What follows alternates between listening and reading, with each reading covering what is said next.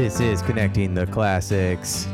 Each week, Will and I both choose an album, and then we connect from our album to the other person's album using John Cale references. Six songs of separation, Kevin Bacon style. We discuss. We like to discuss. threats were made before. We don't need them anymore. But ultimately, Lee knows more than I know. You know more than I know. Will knows more than I know. I know. You know more than I know. And this week, we are doing proto genres. Proto genres is the theme. You fired first. What album do you choose? I fired with Black Sabbath, self titled Black Sabbath. Um, this is their first album, uh, with the, the pick in mind being that this is, you know, widely considered the first metal album. 1970, I believe, and I fired back with three years later, 1973, New York Dolls, New York Dolls, another self titled album, often considered a classic example of proto punk. Also, some other proto genres we'll get into later. But we can start off with Black Sabbath. I like the pick a lot. Yeah, had you heard this before? No, I've pretty much only listened to Black Sabbath through you. To me, I always kind of just knew Ozzy Osbourne from the reality show The Osbournes. Yeah. And so to me, almost because I guess it's kind of proto metal, it's almost sounded cheesy when I was younger. But from CTC and you expanding my musical Sure. palette, which is what the show's all about, I feel like I've grown to appreciate Black Sabbath more, and they're pretty cool rockin' band. Well, I'll set it up for you. Uh, you know, I listened to them on Greatest Hits compilation, so I, I actually hadn't sat down with the album, so I thought it was a good reason to choose it for CTC. I didn't like the album as a whole as much as I thought I would, but standouts for me, obviously self-title or you know the first track, Black Sabbath. The Wizard is such a banger, and then my ch- choice for today that I think we should launch into is NIB or Nib, uh, which is uh, basically the bass player Geezer Butler soloing for I don't know first like minute minute and a half of the song and it was um I knew you'd pick the funky bass song. so it was my it was like the basically the song one of the songs that got me into playing bass uh, it was like a motivation to learn bass so I could try to figure out how to play it with that in mind I'm gonna go ahead and launch in unless there's anything else you want to say before we uh listen to some Black Sabbath I just want to ask, did you figure out how to play the bass line? Yeah, yeah, yeah. It's basically just in a pentatonic, so it's pretty. I also got the bass like tab book, which helped.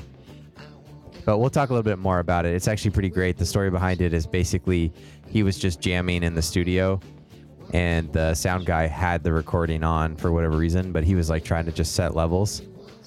Uh, it wasn't even a song. Uh, and they thought it sounded so great because he was running his bass through Tony Iommi's um, guitar pedals. So that's how you hear kind of the wah sound that it has. Uh, wow. And so then they ended up using it as the intro to the to the song. Launch in, so let's baby. launch in as JJ Kale fades out. This is Nib, N-I-B.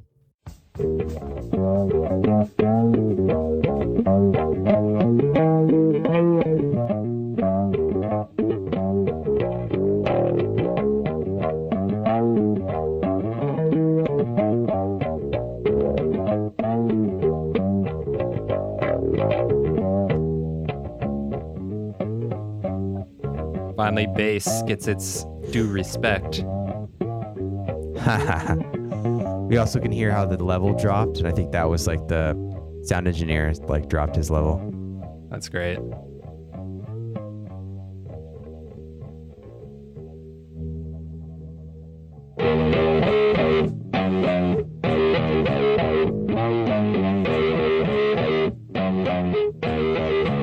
Very raw. Very raw. Oh, because I, I know a lot of times people try to say Led Zeppelin is is the first like heavy metal, but I really think this is harder. Well, also Led Zeppelin kind of embraced like the J.R.R. Tolkien fantasy kind of imagery, whereas Black Sabbath embraced more of the goth Yeah. kind of darker side, and then Ozzy Osbourne Well, and the the other off reason the I chose bat. this song is it's all about the devil. Yeah, exactly. If you listen to Led Zeppelin backwards, then that's when you'll hear about the devil. That's like their fifth album.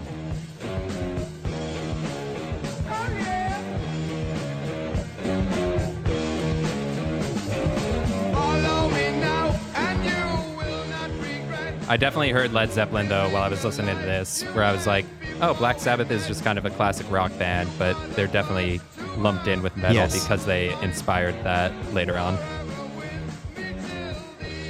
Well, I think that was another reason why I chose this is you can still kind of hear the fabric of their like blues hard rock roots. And the later albums, they definitely go deeper into this new sound that they were discovering.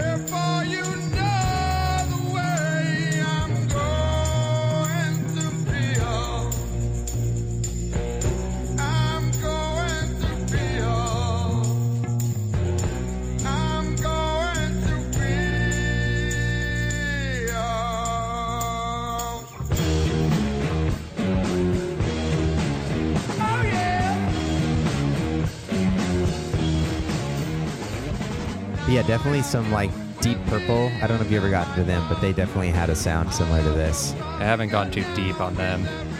And funny enough, they were actually they were called Earth originally.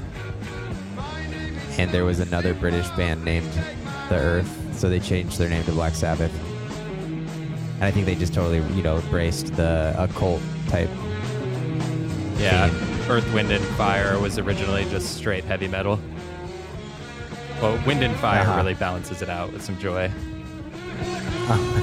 You'd think Fire would be. There's also that band Earth that we've listened to before, which is kind of metally.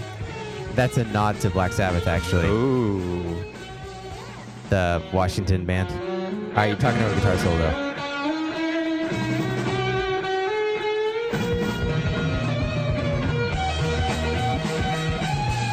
Great drums, too.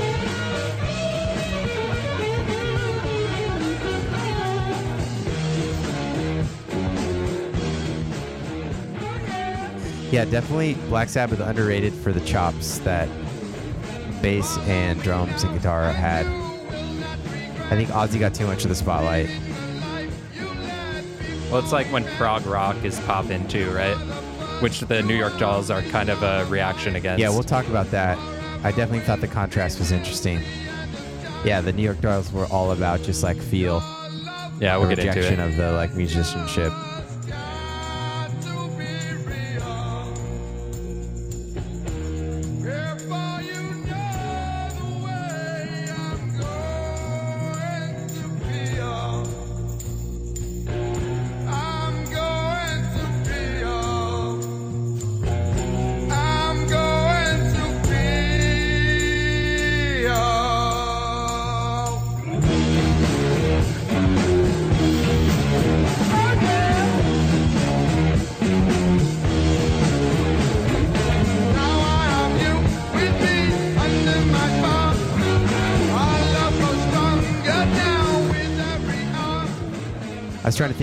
First song about the devil might be.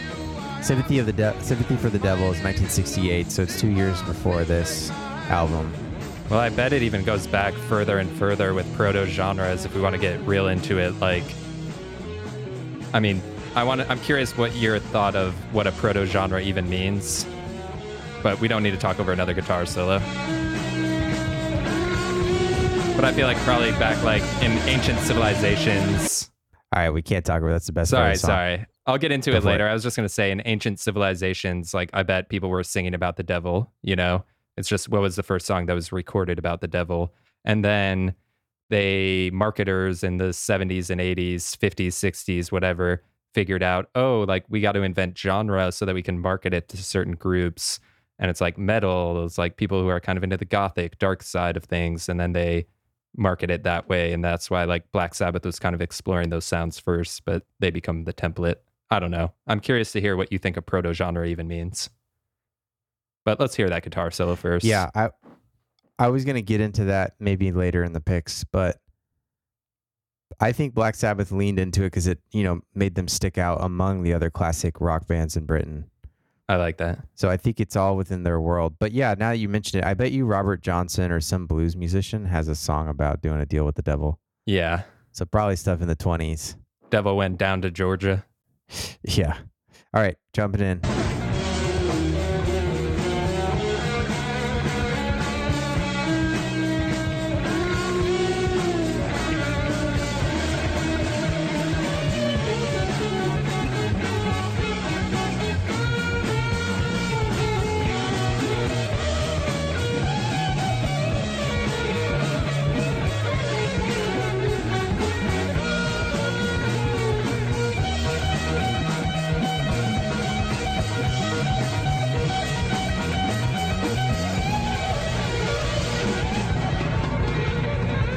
To your point about, you know, it all being about people leaning into a theme to sell records, uh, you know, the song's called Nib, and Geezer Butler claims that it was just a reference to the drummer's beard at the time, which he thought looked like a pin nib.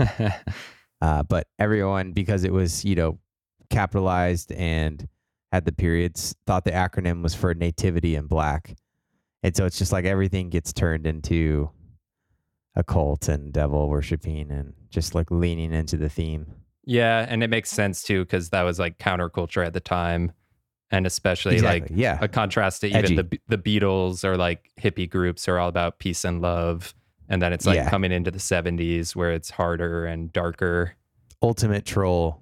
Yeah, I felt like at the end with the guitar solo there, you could definitely hear like Guns N' Roses or Metallica, and like Guns N' Roses in particular. I feel like kind of comes sure. out of New York Dolls to a certain extent too. And I was thinking about when we listened to it, the way that the drums and the guitar solo, it was almost like a I don't know what the correct term is, but it was a taka taka taka taka. Yeah. On on underneath the um, guitar, and that feels like that's like the foundation of a lot of metal, like uh, speed metal or whatever that's totally. called. Where you have like the kick like and then yeah, the, or like a thrash metal. I don't know, one of the metal genres yeah. I was definitely noticing the drums and how they accentuated the, especially on that song, the bass and the guitar by like doing precise fills or like little snare Mm-hmm. uh, fills too. So Yeah. good pick. All right, I'll pass it back though. All right. So, like I was saying, kind of Guns N' Roses, I feel, is another band that comes out of New York Dolls to a certain extent. But the reason I picked them is just because whenever I think of proto genres, they're a name that always comes up. I don't haven't really listened to them, not really a big fan. I've never sat down and listened to this full album either. Uh, like I said, 1973, three years after Black Sabbath, Yeah. self-titled album produced by Todd Rundgren, which I found interesting. Very interesting. They're also kind of proto glam rock because they would like dress up in androgynous outfits, wear dresses, and have like a wild stage show.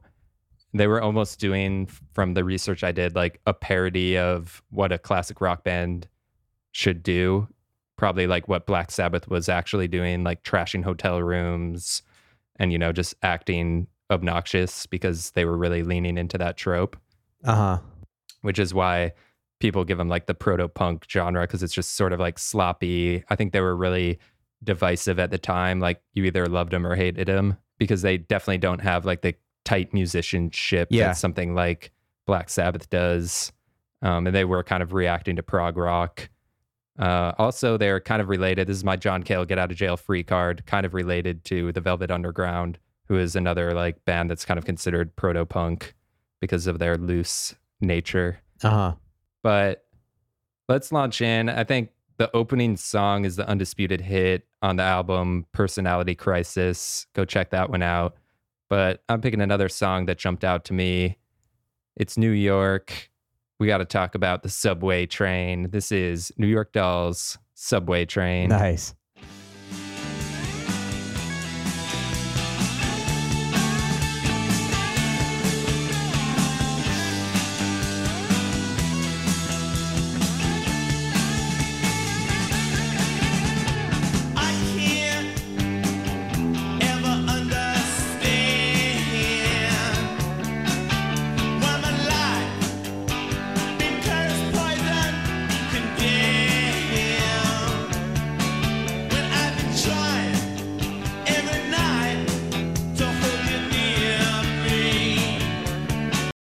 Another funny thing is kind of on what I was saying, how they lived up, leaned into the rock star persona. Is they mentioned in an interview that they were determined to fake it until they make it. They had to make themselves feel famous before they could actually become famous. And like the, the Yeah. bassist named his bass Excalibur, and they just went nuts. Nice. And also the I think guitarist or something is named Johnny Thunders.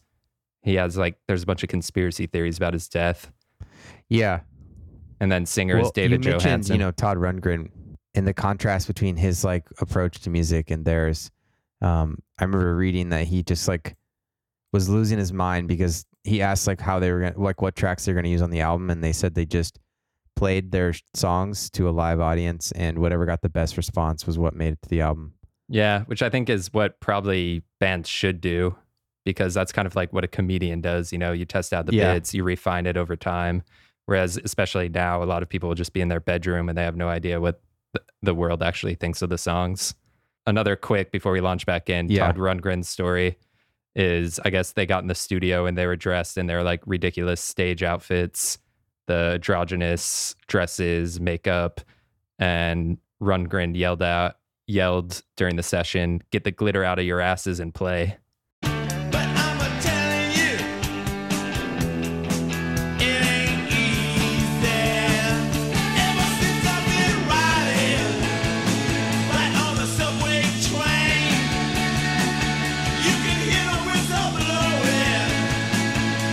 Look now.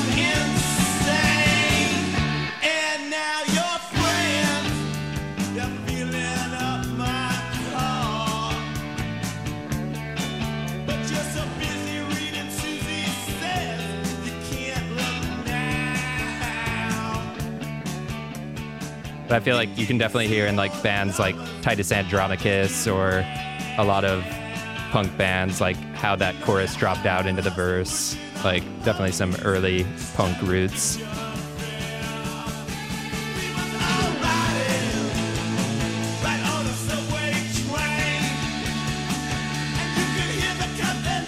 And I guess they credit uh, Todd Rundgren with the proto punk nature of it because I guess he recorded guitar through the left speaker and the second guitar through the right speaker.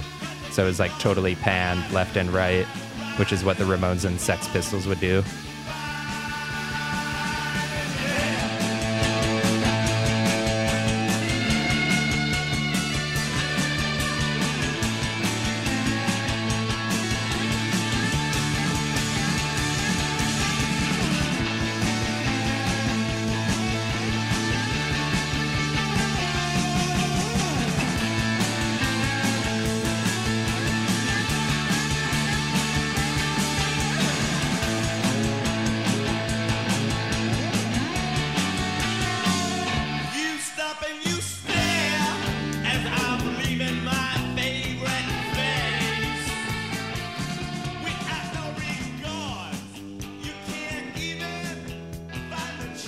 You see that one quote where it was um, You got to keep s- saying that reason it's protopunk is because it plunders history while celebrating it, creating Ooh. a sleazy urban mythology along the way. I did not see that, but I like it.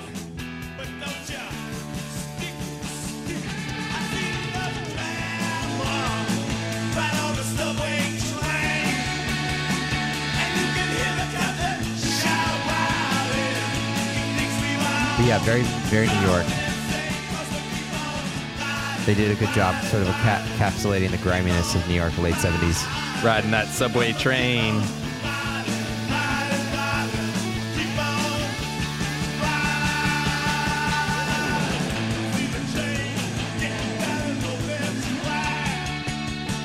And they were named after, I guess, a hospital called New York Doll Hospital.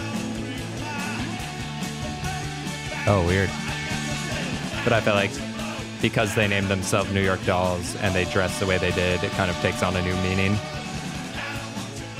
Totally. Well, there's the whole element of like homophobia in the late 70s, you know. Yeah, So them wearing makeup was like a big deal. exactly. And like bands, even today, it was like Young Thug did that a few years ago, you know, and it was a big deal. David Bowie. It's always a, a move that shocks And that's why they kind of lead into like the shock rock era too. They were kind of a proto band of that. I was just going to call out real quick at the end this song interpolates I've been working on the railroad, which I think is a proto folk song because, you know, if you're going back in history, it's like, what is a proto genre really? It's like folk songs. Then we think of folk as like Bob Dylan plucking the acoustic guitar, and then we think of Mumford and Sons. But where did it really begin? Dinah, won't you blow your horn?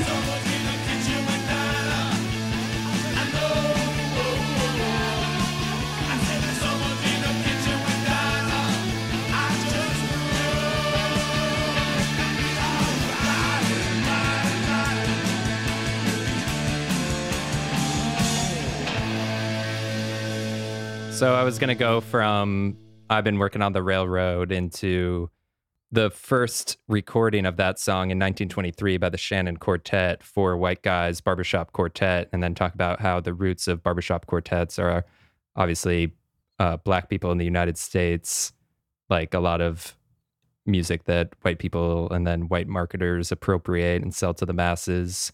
But we don't need to get into barbershop quartets. I'm going to pass it back, riding the tracks back on the subway train, back over to Black Sabbath. Lee's going to connect from his album to my album. How are we going to do this? We don't plan this.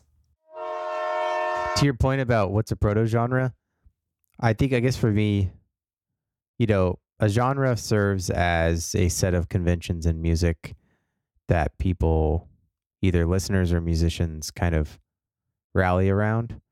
And so a proto genre is usually a, an album or a song that kind of sparks the idea that then other bands or pieces of work like crystallize and a scene, you know, evolves around it. Yeah, they're the trendsetters. Yeah, exactly. And it's whoever breaks the the mold vibe. first. Yeah, sets the vibe. But yeah, to your point, I mean, I think it could be fair to say that genre is not um, definitive, right? Genres can come in waves, iterations. You know, just because Black Sabbath's doing like occult rock, that doesn't mean, you know, it's the first iteration. I guess it's just for that time and place. So genre kind of hallmarks that. We've talked a lot of, on this podcast about how there's no real such thing as a genre. But the more I've thought about it, like genre does have cultural context. And like with these bands, you know, whether that's Northern England and working class, Black Sabbath reacting against whatever happened in the 60s, or the New York Dolls reacting even against Black Sabbath. And in a New York specific scene, kids rebellious, whether it's like hip hop growing out of certain things, like there is a culture context. So genre does matter more than as much as I want to say like music's all connected, it's all vibration. There is something to genre. So, but I do think that music marketers overplay genre's importance. Instead of Scene. Yeah, instead of saying genre, you could say music scene, and a lot of that's tied to region or Sure. city or location. So, um, but genre does exist. I think where, what you're talking about with the marketing is it gets it loses its sort of significance when you're tying you know huge swaths of bands that are you know seemingly unrelated into a genre and then packaging that up into a listener Yeah, or if you say, "Hey, this new band is definitely Midwest emo," for example, like you're categorizing Uh-huh. them when they don't need to be, I guess. yeah But categorization does help. Pass it back.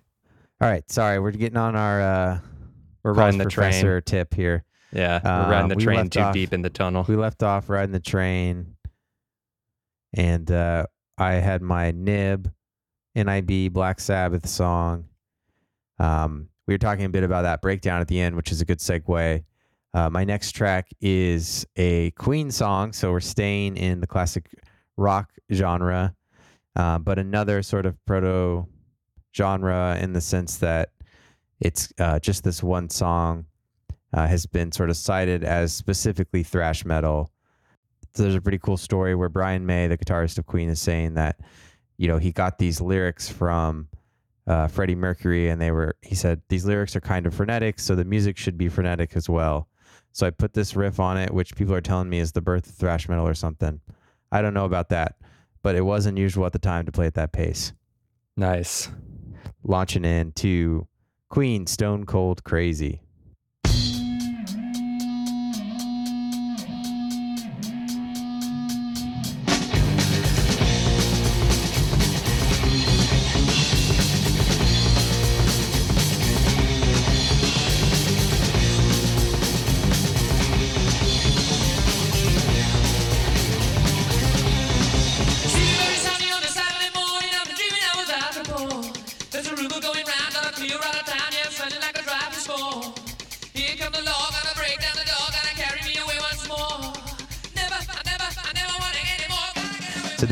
74, so a year after uh, New York Dolls. This is pretty punk when you set it up with that context. Yeah, right? Or thrash metal, I, I feel it.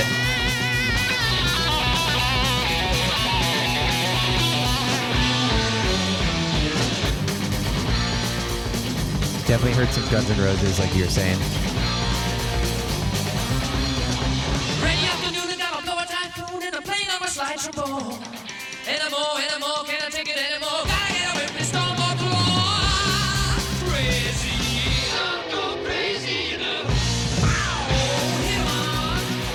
Could this be proto rap? Maybe. It almost sounds like he's rapping a little bit. Is it proto REM? It kind of reminds me of the end of the world.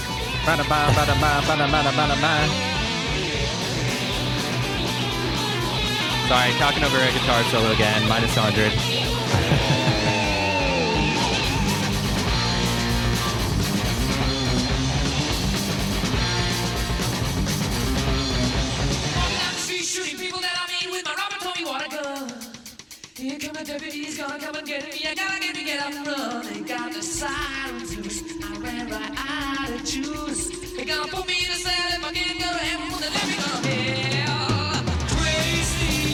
So the big thrash metal bands, for anyone who's wondering, is basically Metallica. Early Metallica is considered one of the best examples. You've also got uh, Anthrax and um, Megadeth. So, and I think we did a Megadeth album in an old episode.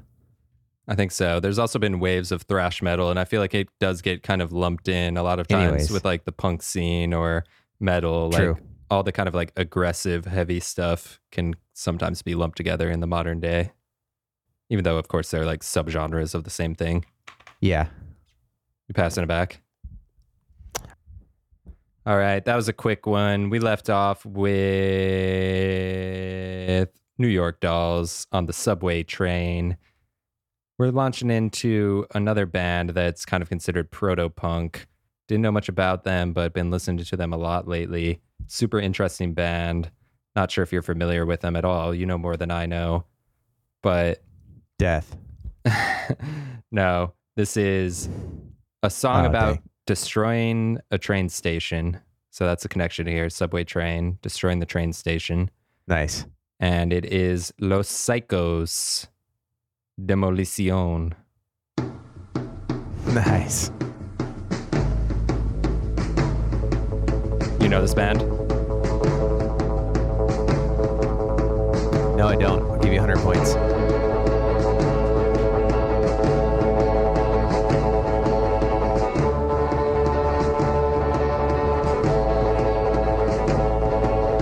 From Peru. 1964. Ta ta ta ta ta ta ta ta ya ya ya ya. Echemos abajo la estación de tren. Echemos abajo la estación de tren. Echemos abajo la estación de tren. Echemos abajo la estación de tren. Demoler demoler demoler demoler. Echemos abajo la estación de tren. Demoler demoler la estación de tren. Demoler demoler la estación de tren So he's basically in that gravelly voice screaming, "Destroy, destroy the train station!" in the translation.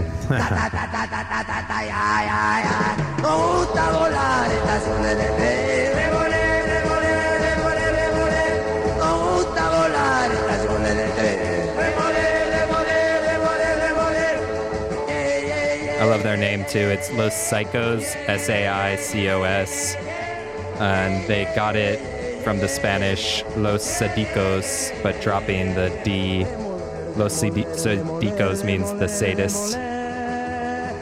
Wow. Can kind of hear the surf rock influence they had. Totally. garage rock. Um, so, and they said they were really influenced by Rock Around the Clock, which is another kind of proto song. I'm not going to play it, but everyone knows it.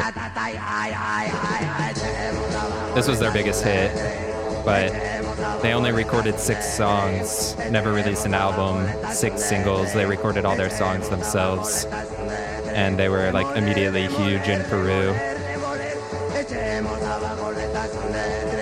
I don't really know much about Peru history. I don't claim to be a historical expert, but apparently in 1964 they were going through some transformational stuff, and this like resonated Yeah. with the youth. They had a dictator. Yeah, I believe you.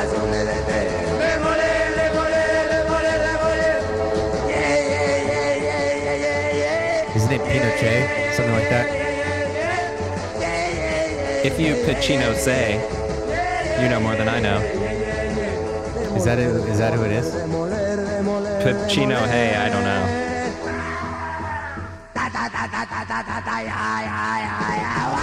Oh no, that's Chili. Sorry, Wow, minus 100. my bad. Lumping My them bad. all together like a marketer trying to genre some music. but yeah, check out the other five songs, all hits. I love the voice of the singer, super gravelly, definitely early punk. And I think they've been kind of influential with some punk bands over the years. So, Los Saicos, Destroy the Train Station. Pass it back. Trying to figure out who the Peruvian dictator is. He's pushing was. the microphone up against his little nib of a beard. Getting real Yep. close. my little nib. All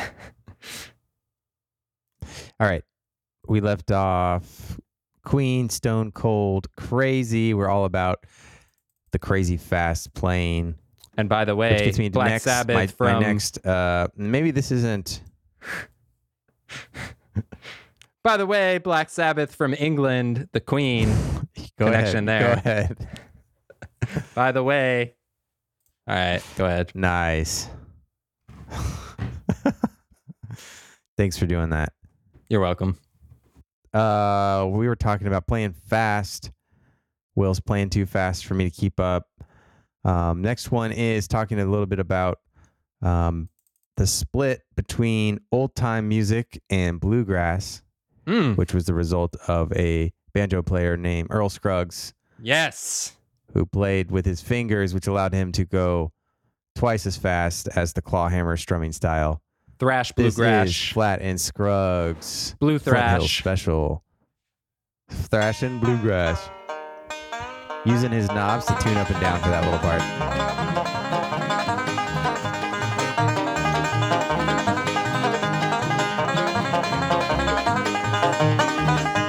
Headbangers out.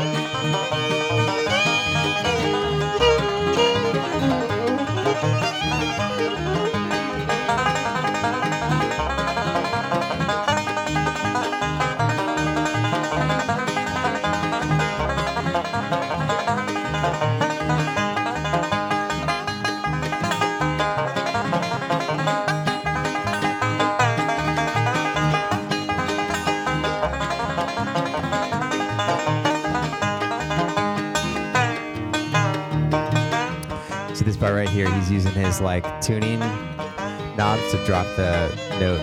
That's how he gets that slide sound.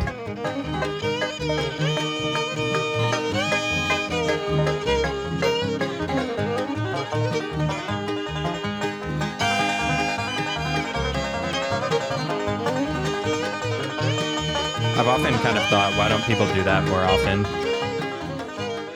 Use yeah to use the tuning head.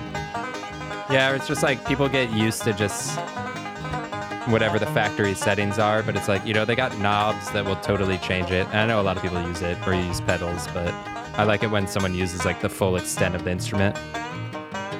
Totally. That right there, he's dropping it.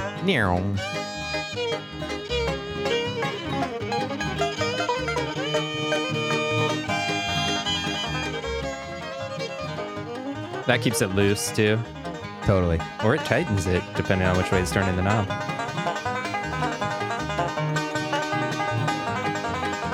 Bluegrass, though, another great example of just people chilling in the Appalachians, Appalachians. I don't claim to pronounce things right. Folk music. So I didn't want to talk too much over the song because I was vibing, but to give you the quick sort of breakdown. So basically, what happened is Earl Scruggs had this new playing style of the banjo. He joins this guy's band, Bill Monroe, who's a pretty established um, old time, you know, artist. Uh, but because he's so talented, he's playing so fast, he basically invents bluegrass. Um, the band at the time was called Bill Monroe's Bluegrass Boys. And so Earl Scruggs and Lester Flatt both play in that band and they break off and they basically start the genre of bluegrass. Uh, the main difference, other than the speed at which the, the banjo and everything's playing, is that bluegrass became about soloing to sort of show off the skills of the players. Um, so in old time music, you don't normally hear the way we heard them like break off into their little solos. But otherwise, they're kind of indistinguishable. I don't really know too much of the difference. Love that. Yeah. Oh, and I guess the other thing is old time is o- older, obviously. So that's like from immigrants from England, Scotland, Ireland, and Africa, you know, bringing over banjos and guitars and stuff. Uh, whereas bluegrass kind of distinctly starts in the late 40s. Yeah, and I feel like it's that kind of genre where it's just sitting around the mountains, drinking Yeah. some moonshine and just jamming, and everyone kind of shows Yeah. off, and it has a cultural context of dancing around a fire. Well, and to your point earlier, old time was like completely reliant on passing songs down from generation to generation. Right. So who was the original prototype? I don't know. We'll get into that on the recorded history of music, our sister podcast. Speaking of siblings, Bill Monroe, I got into him recently. I, I can't remember why. I think I was looking up like family members for another episode. I did the Wilco song where he played with his son. And I was like, how many father son bands have there been? But I Uh-huh. think Bill Monroe and Charlie Monroe played together and they were brothers. All right. I'll give you points for that if it checks out. All right. I feel like Bill Monroe played with his dad or his son too, but I might be wrong. Don't fact check This is me. the guitar, like the Kentucky old time guy? Or this is Yeah. another guy named Bill Monroe? no, no. It, is kind of a common name, but the Oh, old yeah, timey you're guy. right. His brother Charlie. Yeah. All right, 100 points. uh, I feel like he played with his son too. Yeah, James Monroe. So they have an album called Father and Son. Bill Monroe and James Monroe, 1973, same year as New York Doll. I'm going to give myself 1973 for a swift Google and a pointless fact. No, I love it. 1973 points. I think You passing um, it back? I'll pass it back. What are you thinking? I think I'm I'm gonna buy a banjo and I need to learn how to play this music because it's in my roots. I bought a banjo. What are your roots? Just white American, Yeah, Appalachian, Appalachian, Irish, Scottish. Irish, Scottish from North Carolina. Oh, okay. Yeah, you're bluegrass man. I bought a banjo in high school. Hard to play because it's like so different than guitar, but similar style as guitar. Love banjo, great instrument. Yeah, There's also, I'm blanking on their name, but there's like a metal band that the front man plays banjo and they're really good. Kind of like a noise punk group. I'll edit interesting. this We might out be 'cause getting to that a little bit later. Oh, you got them queued up? Maybe. Should I go All on right, well, here? We don't plan you- this. Do your do your connection. Okay, I'll do my connection. Talking old timey, talking proto genres. We left off with Los Saicos, Destroy the Train Station, another band or man, I should say, who influenced Los Saicos. And I think you can definitely hear it in the music. Guy. I'm not sure if we've talked about him. You might have played him on the podcast before. Dick Dale. Uh huh. This is Dick Dale surfing, Nice. surfing drums. Because you know you're surfing on the subway or you're surfing in Peru. Yeah. But here we were talking about Black Sabbath drums. We're surfing drums. Sounds a little metal right there. Yeah.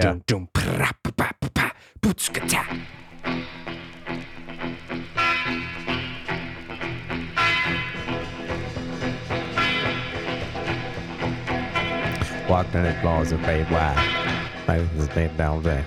George Thorogood. You know much about Dick Dale? Yeah, yeah. The surf rock king. I feel like he inspired a lot of people in the 60s or maybe 50s uh, to pick up guitars. You'd recognize his big hit that they played in Pulp Fiction Yeah, for the listener. the like Wipeout song, right? Yeah.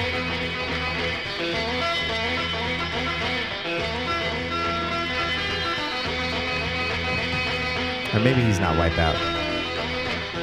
It's like Wipeout, but it's not Wipeout. Yeah. Kind of similar to Bluegrass, too, where he's just crushing it on guitar. Yeah. Similar, like, picking style a little bit. Well, it says he was influenced by Hank Williams. And you know what else they call him? If you're on his What? Wikipedia page, the father of heavy metal. Wow. Stepfather. Talking fathers and sons. so Dick Dale is Lebanese American. And I guess like you can kind of hear it with that. Like he brought in sort of Middle Eastern scales to Western music. Yeah. Grew up for a bit in El Segundo, California. So that Very inspired him to register surf rock tunes. Yeah, very Khruangbin-ish, Khruangbinish. That should be a German word, Khruangbinish, for music that sounds like Khruangbin.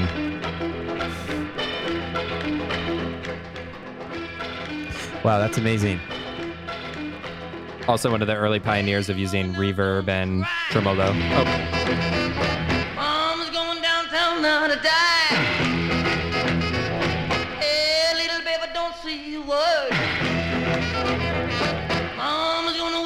Funky horns.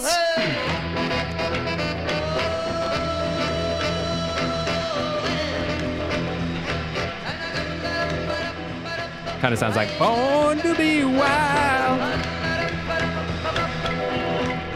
Yeah, there's a lot of fabric in American music in this.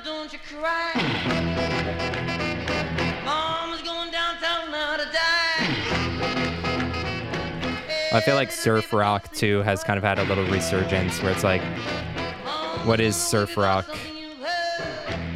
I mean, it's basically this, but it's kind of a genre that encompasses a lot of things from other genres in a cool way. Just vibe music. Just riding the waves.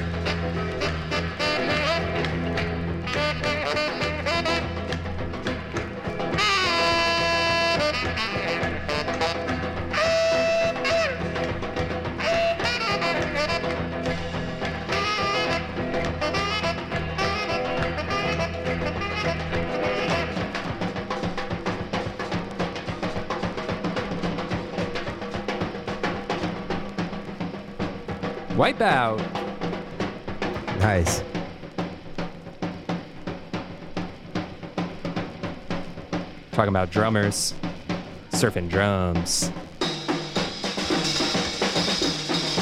Did you say what year the song was? No, let me look it up. Someone should sample this though. Yeah, this is great. Drum break. 1962, Nice. That's early. two years before Los Saicos.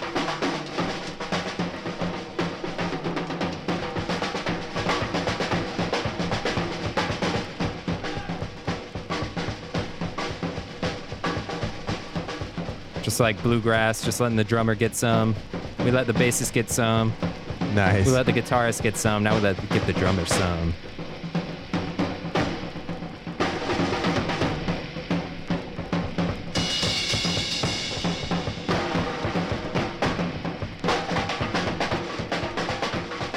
Drum solos always crack me up because it's like you really realize quickly how drumming is only good with other instruments. And like you can kind of appreciate a good drum solo, but it's like you need that bass, you need that, you need everything. Yeah. Really. I mean, uh, bass to a certain extent, drums and bass, it's hard to play those solo Yeah. and And- but they sound it. so good together and they always work Yeah. off of each other, which is kind of cool. Yeah, definitely. But if you ever hear a band with just like their bassist isn't there and it's just the guitarist and the drums, it just sounds so empty. Like it's Yeah. kind of crazy how much bass really adds to it. It's pretty necessary. But Yeah, that leads us definitely in a back to barbershop quartets where you need the bass, you need the alto, you need the tenor, you need the percussion. But we're not going to get into barbershop quartets on this episode. Passing it back. Passing it, passing it. No. All right. Back. Put some All right. tremolo and reverb on that. All right, we left off with Earl Scruggs shredding his banjo, the Flint Hill Special, which gets me to my next artist. I don't think this is who you're talking about, but a similar artist who took the banjo and sort of recontextualized it. Um, I don't think we've talked about Bela Fleck um, and the Flecktones. Uh, you know, he sort of says he's he started banjo because of Earl Scruggs, but you know, he ultimately played like an electrified banjo and had a band full of jazz musicians, and they played some kind of weird jazz fusion. Ultimately, uh, late '80s and early '90s. And my proto genre here is it's the beginning of basically you know blurred genres, uh, late '80s, early '90s because this band was famous for uh, record stores never knew which which bend uh, which bin to put them in, They're like what record Ben? Mm. So this is a fun little ditty of of Bela Fleck and Victor Wooten, who's the bass player, just jamming together, and I thought it was just a fun little riff. So I don't even think this is ever on an album or anything. This is a live performance. Launching Love it. it.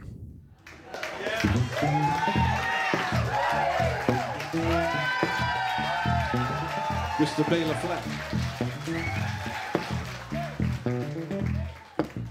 Funky bass. Mmm, real funky bass, yeah? I love the funky bass. Oh, yeah.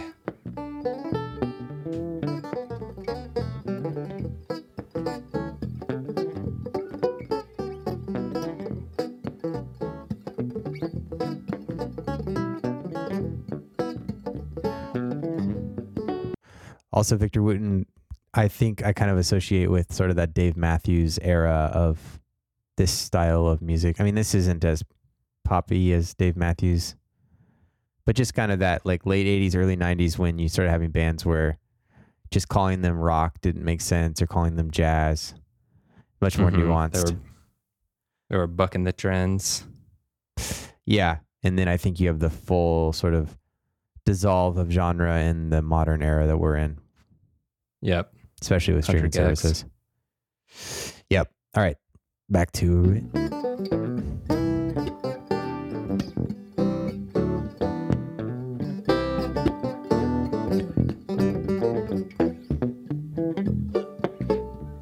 And in the modern era, there's also like too many genres, is the other weird thing about Yeah. it. But like this dude's literally jamming with a bass on a banjo. It just like doesn't even make sense. It's two guys jamming though. Yeah, it's just two guys up there. It's live too. Yep. This is great. I mean, it's just like an intermission for them. They're just jamming. This is like proto emo too.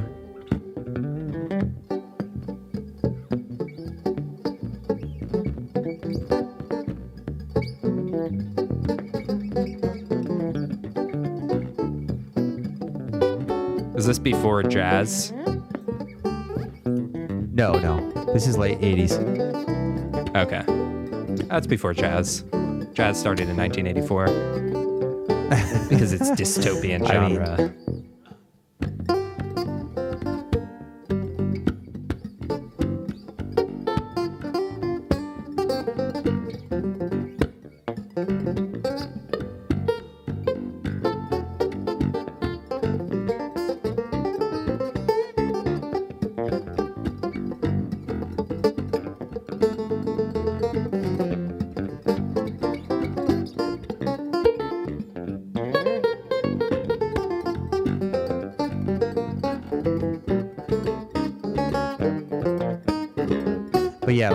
If you were to stock this in bluegrass, people would be annoyed, and if you were to stock this in jazz, people would be annoyed.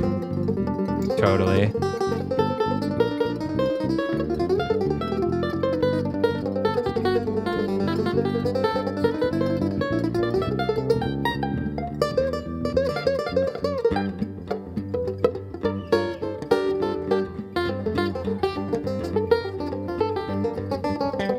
So, did this ever become a genre, though? Is what I'm wondering. Because I feel like it should have.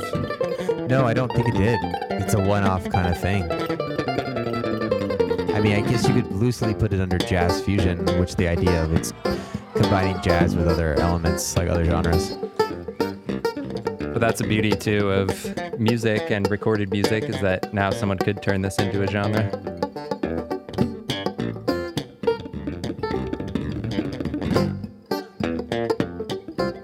Another sort of loose genre is newgrass revival. I feel like these then two this doesn't people. feel like bluegrass. nah, I don't think so. It feels more like funk almost. Funk with the bluegrass. Yeah. But I almost feel like these two people are like, uh, yeah, hell yeah. These two people are just fused. yeah. It's just music. They're just vibing.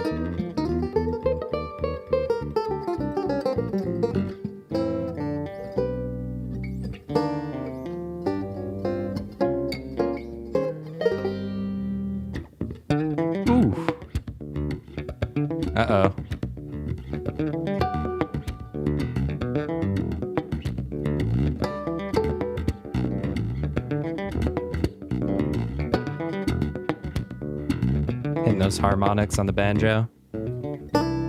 yeah.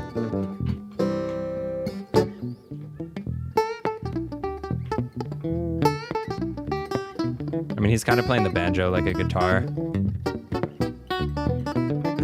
Yeah.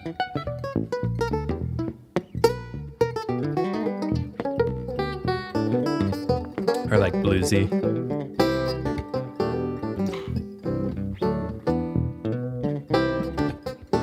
Discover this song? Just YouTube. Was just looking up for songs that I wanted to play for the show. This was too good to pass up. What was your search? Uh, I think if you just search uh, Bela Fleck and Victor Wooten, you can see the video of this if you want to watch them. You had mentioned uh, you like when people use the tuning heads to, you know, invent. Victor Wooten is, is really innovative in that regard, where he um, will sometimes hit a harmonic, you know, where you get the resonant frequency in the string, and then Mhm. use the tuning thing to try to like get a bend. That's dope. And he does all these weird, crazy things with his thumb. That's how you kind of got that pop sound. He likes to play really percussive. I got that pop sound. Yeah, it's like he's like a percussion instrument inside of his bass. I think that might be the best song you've ever played on the podcast. Wow. Email us All at right. connectingtheclassics at gmail.com if you agree. I'll send But you the video. that was great. so you can watch to give it. you a million points and the episode for that one. wow, Bela yeah, Fleck. that was great. Bela Fleck, who would have known? Just dust that, get that fleck of dirt off your nib. Uh, I don't know if that makes any sense, but it's Yeah. like Jay Z, get that dirt off your shoulder. All right. thank Yeah, the good. listeners got it. Okay. You pass it back? yeah, let's do it. All right. Dick Dale is where we left off. And surfing the subway. the one time I was tried to surf, I was screaming the whole time, launching in, screaming, Jay Hawkins. Nice. I put a spell on you. That's kind of devilish. I put a spell on you. We're leading up to Black Sabbath. Nice. Because you're mine.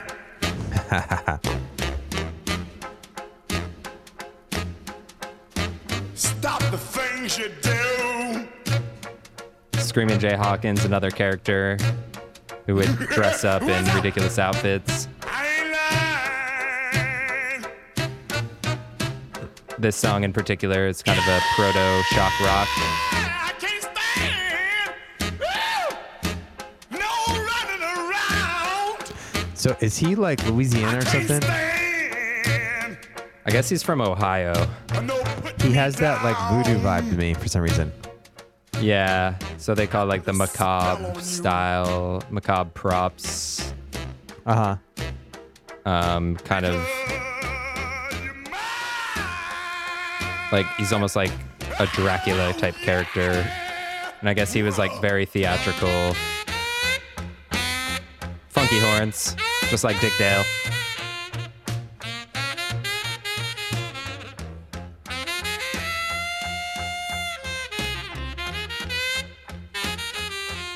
I guess he was put up for adoption and raised by the Blackfoot Confederacy in Ohio. That's nuts.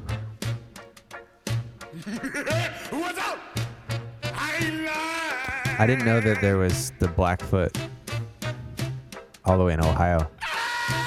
We had a Blackfoot Yeah, you know reservation more than in um, Montana.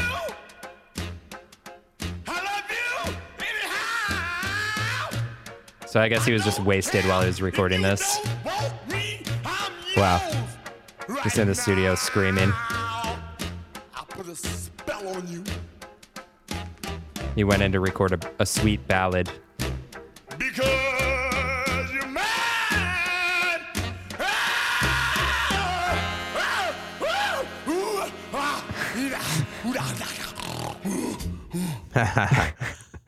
Another That's story great. from Wikipedia. Oh, I guess he blacked out too when he recorded it and didn't even remember recording it. That's great.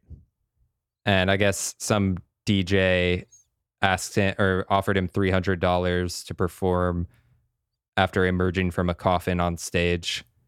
And his initial response was, "No black dude gets out gets in a coffin alive. They don't expect to get out." Yeah. But then eventually he agreed and he like would carry skulls and snakes around stage and kind of became like, you know, Alice Cooper does shit like that later, like shock rock, Yeah. which New York Dolls also kind of pioneered. But I feel like that's one of the the songs that was popular and it's like I never really knew much about the guy singing it. And then when you kind of look more into him, he's definitely like influential in a lot of weird ways and is a unique character. Yeah, I feel maybe like- under celebrated. It definitely that song comes out in Halloween with like no context of the singer, just like, oh, Yeah. oh, this is a Halloween song. Yeah, yeah, it's got the Halloweeny vibe, Yeah. proto goth. And I guess in 1991 he put out an album called Black Music for White People, which is a great name. That's really good. Yeah. Uh, all right, I'll pass it back. All right, we were talking about Bela Fleck, Victor Wooten, incredible musicians, which, you know, we talked about this a little bit already, but the New York Dolls are the opposite. Some might say they are trash musicians. uh, but they embraced it. They were all about the fact that they were energy, not musicianship. And Yeah, that punk. drove Todd Rundgren crazy because he's this like virtuoso, who's incredibly talented musician. Um, but I kind of love just imagining the push and pull that probably happened between the two. Yeah, perfect tension. But um, yeah, re-listening to it while we were, you know, your pick and um, this pick coming up. I think I'm being too hard on the New York Dolls. This album is actually pretty good. Had you got- listened to the album before? No, I hadn't. I had no context for this band, so I think it was a lot to kind of take in the first time. Yeah, for sure. They're sure. like a they're a full package. I even feel like yeah, MC5 a little bit in the way the guy sings, but yeah. the Detroit MC5 band. also comes a lot of, in discussions of proto hip hop or proto rap. yeah, Um, all right, jumping into New York Dolls, Trash, another great New York reference. Won't Ultimate New York song. Yeah, Don't take them Trash, won't pick it up. away. Trash, won't pick it up. Don't try to take my night away. You can kind of hear the surf rock influence on this one too.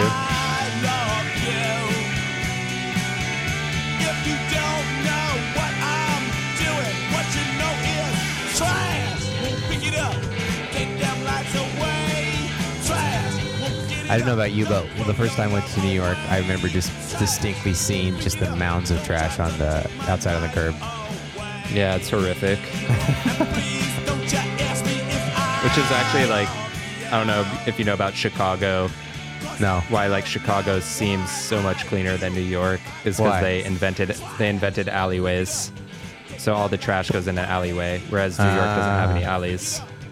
So they just have Nice. to dump it on the street. yeah, there's like no room.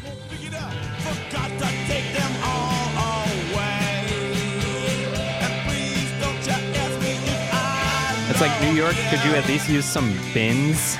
Yeah, Like it wouldn't be that expensive to just send like I don't know, just put a dumpster, you know? I don't know why you just have to throw it on the street, but yeah, I don't know. I mean, I think I at guess this it point works. it's too much of the the city culture. It'd yeah. be weird not to.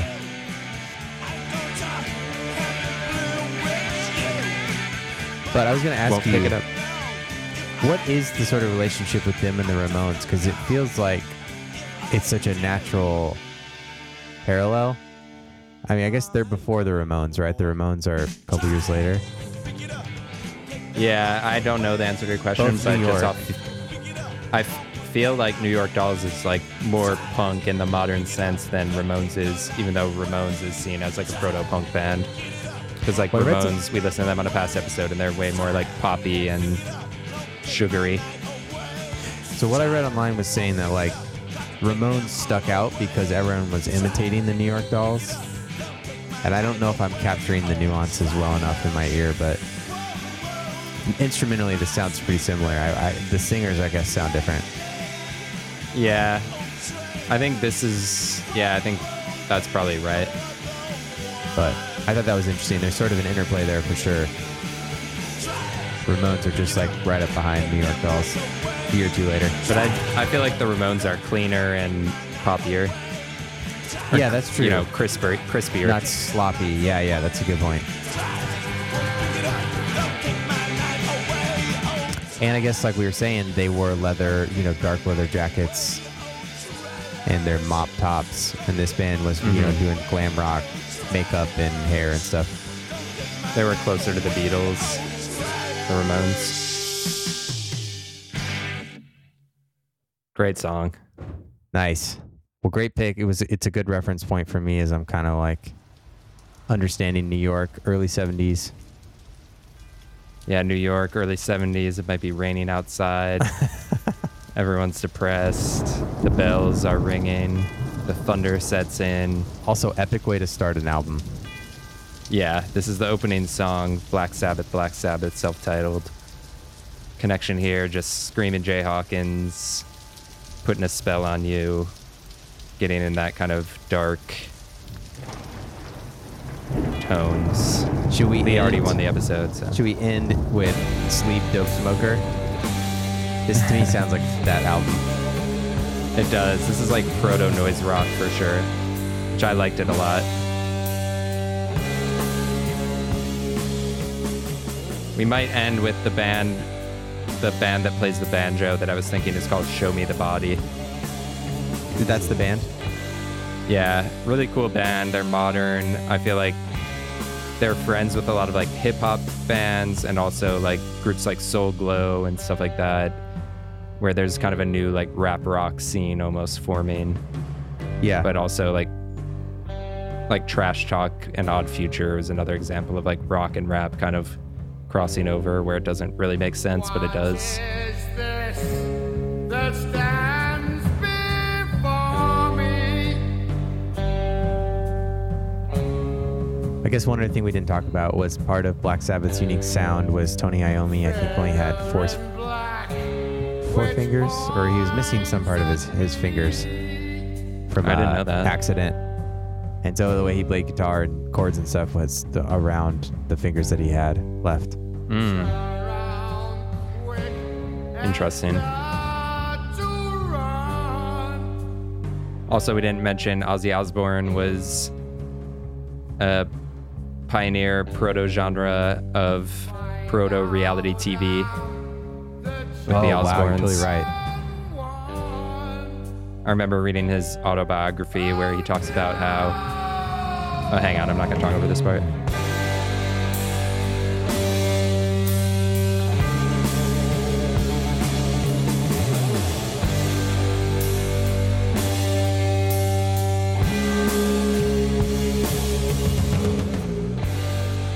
Totally hear sleep in this and like noise rock and just the super slowed down metal. The bells add a lot to it. Totally. This would have been good for the Bells episode. Did we do a bells episode? yeah. No, We I did already? I think one of my connections was all bells. Yeah. Oh, yeah, that's great. That's like Yeat, the rapper. Oh wow. Maybe we he should do a bells bells in all the song. There's plenty of stuff we do bells. about. Yeah, let's do it next episode.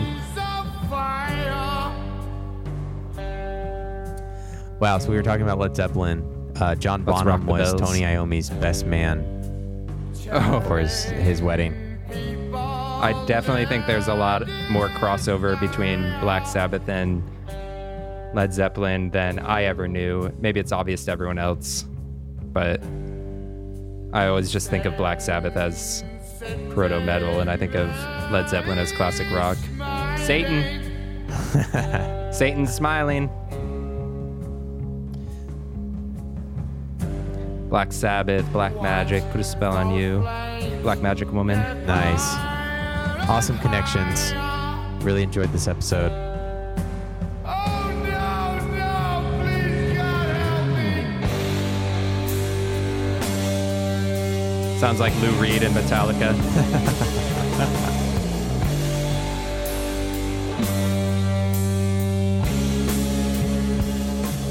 yeah, and Black Sa- in Ozzy Osbourne's autobiography, he talks about how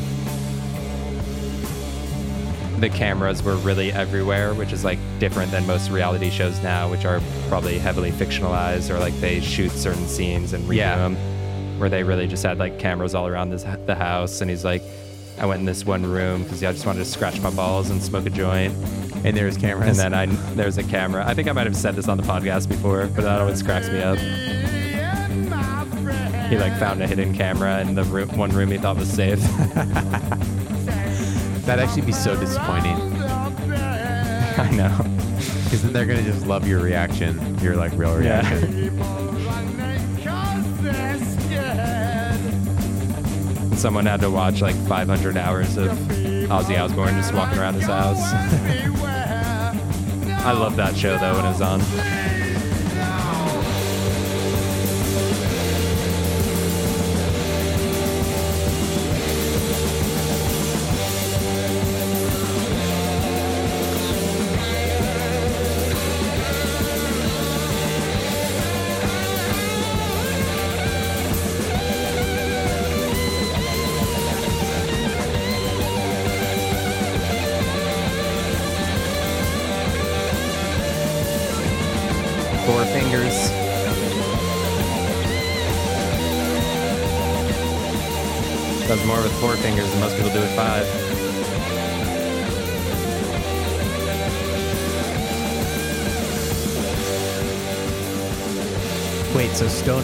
Is the sleep genre, right?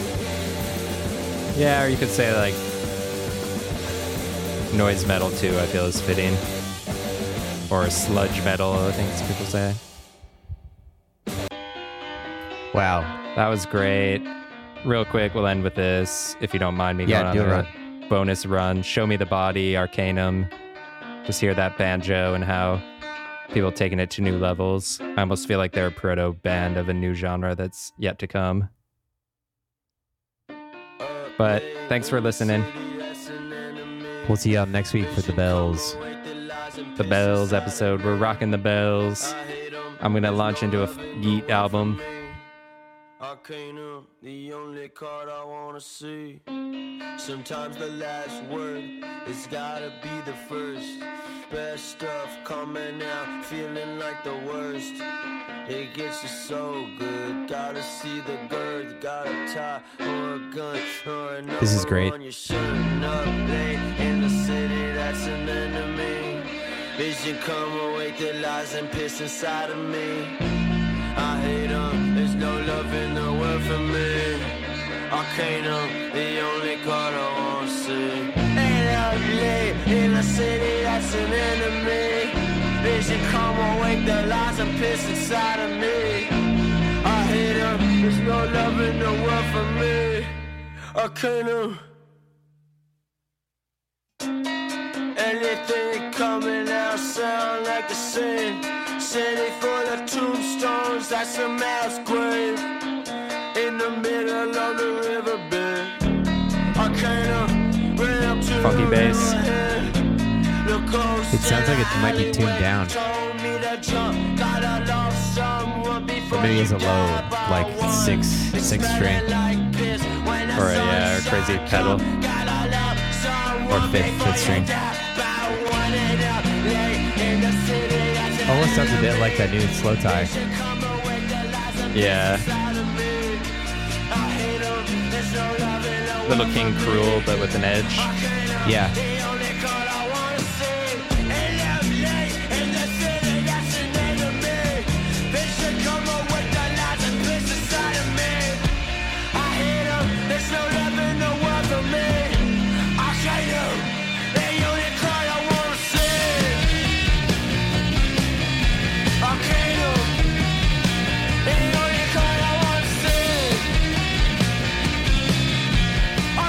Kind of get some weird like metal tones from banjo when you play it like this, like. Yeah. like hitting unusual tones.